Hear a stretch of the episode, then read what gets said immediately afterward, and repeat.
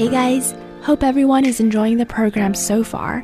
As you may have noticed, from time to time I try to include segments from our live sessions and I edit them and add commentary so the content is more helpful for you because I know that everyone has different goals when it comes to studying English. And as you guys know, I'm based in the US and this program airs in New York and LA. So it really caters to the audience that's Chinese in America. But our live sessions, the live broadcasts that I clip the replays from, they're organically on this platform, which informs me of a lot of different needs because the audience is different. So today I wanted to try something different. We've talked about this in the past during our live sessions that intonation is something that we should be paying more attention to.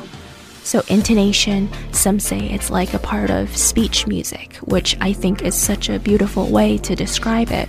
And so, as some of you may know, I am also a voice artist here in the States. And this is a recent assignment that I did. It's for the 2020 census, and they asked for three different reads they actually asked for two, but I gave them three just so they have options. And I wanted you guys to hear the difference between the same copy, the same text, but with slight variations.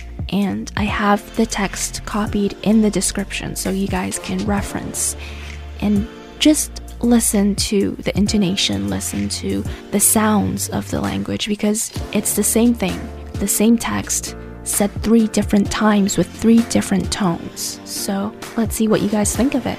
I think this is a good way to start illustrating what intonation is because I often find that in my programs, because I generally tend to speak slower, so sometimes the intonation is not as pronounced, and I only say the same things generally once, so you may not get the contrast either because there isn't much to compare it to. So I hope this is a good example of what intonation is and why it's important.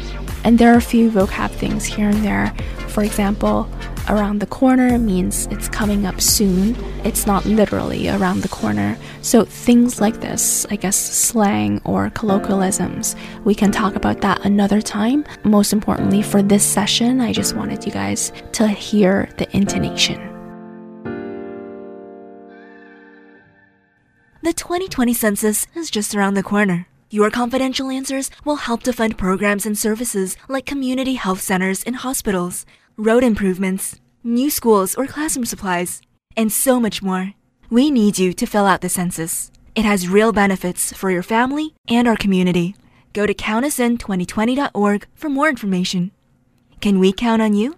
A message brought to you by Asian Americans Advancing Justice. The 2020 census is just around the corner. Your confidential answers will help to fund programs and services like community health centers and hospitals, road improvements, new schools or classroom supplies, and so much more. We need you to fill out the census. It has real benefits for your family and our community. Go to countusin2020.org for more information. Can we count on you?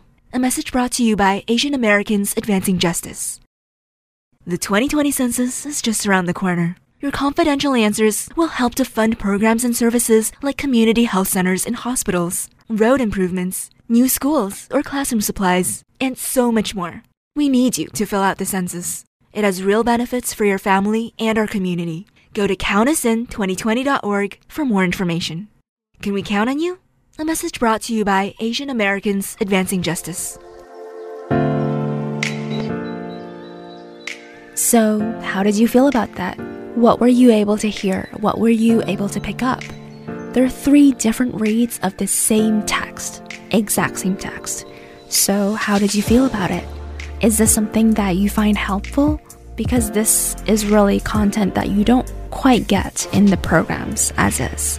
So, leave a comment to let me know, and if you find it helpful, I'll be sure to include more ear training like this in the future. Thanks for listening. Hope you got something out of this today, and go be great.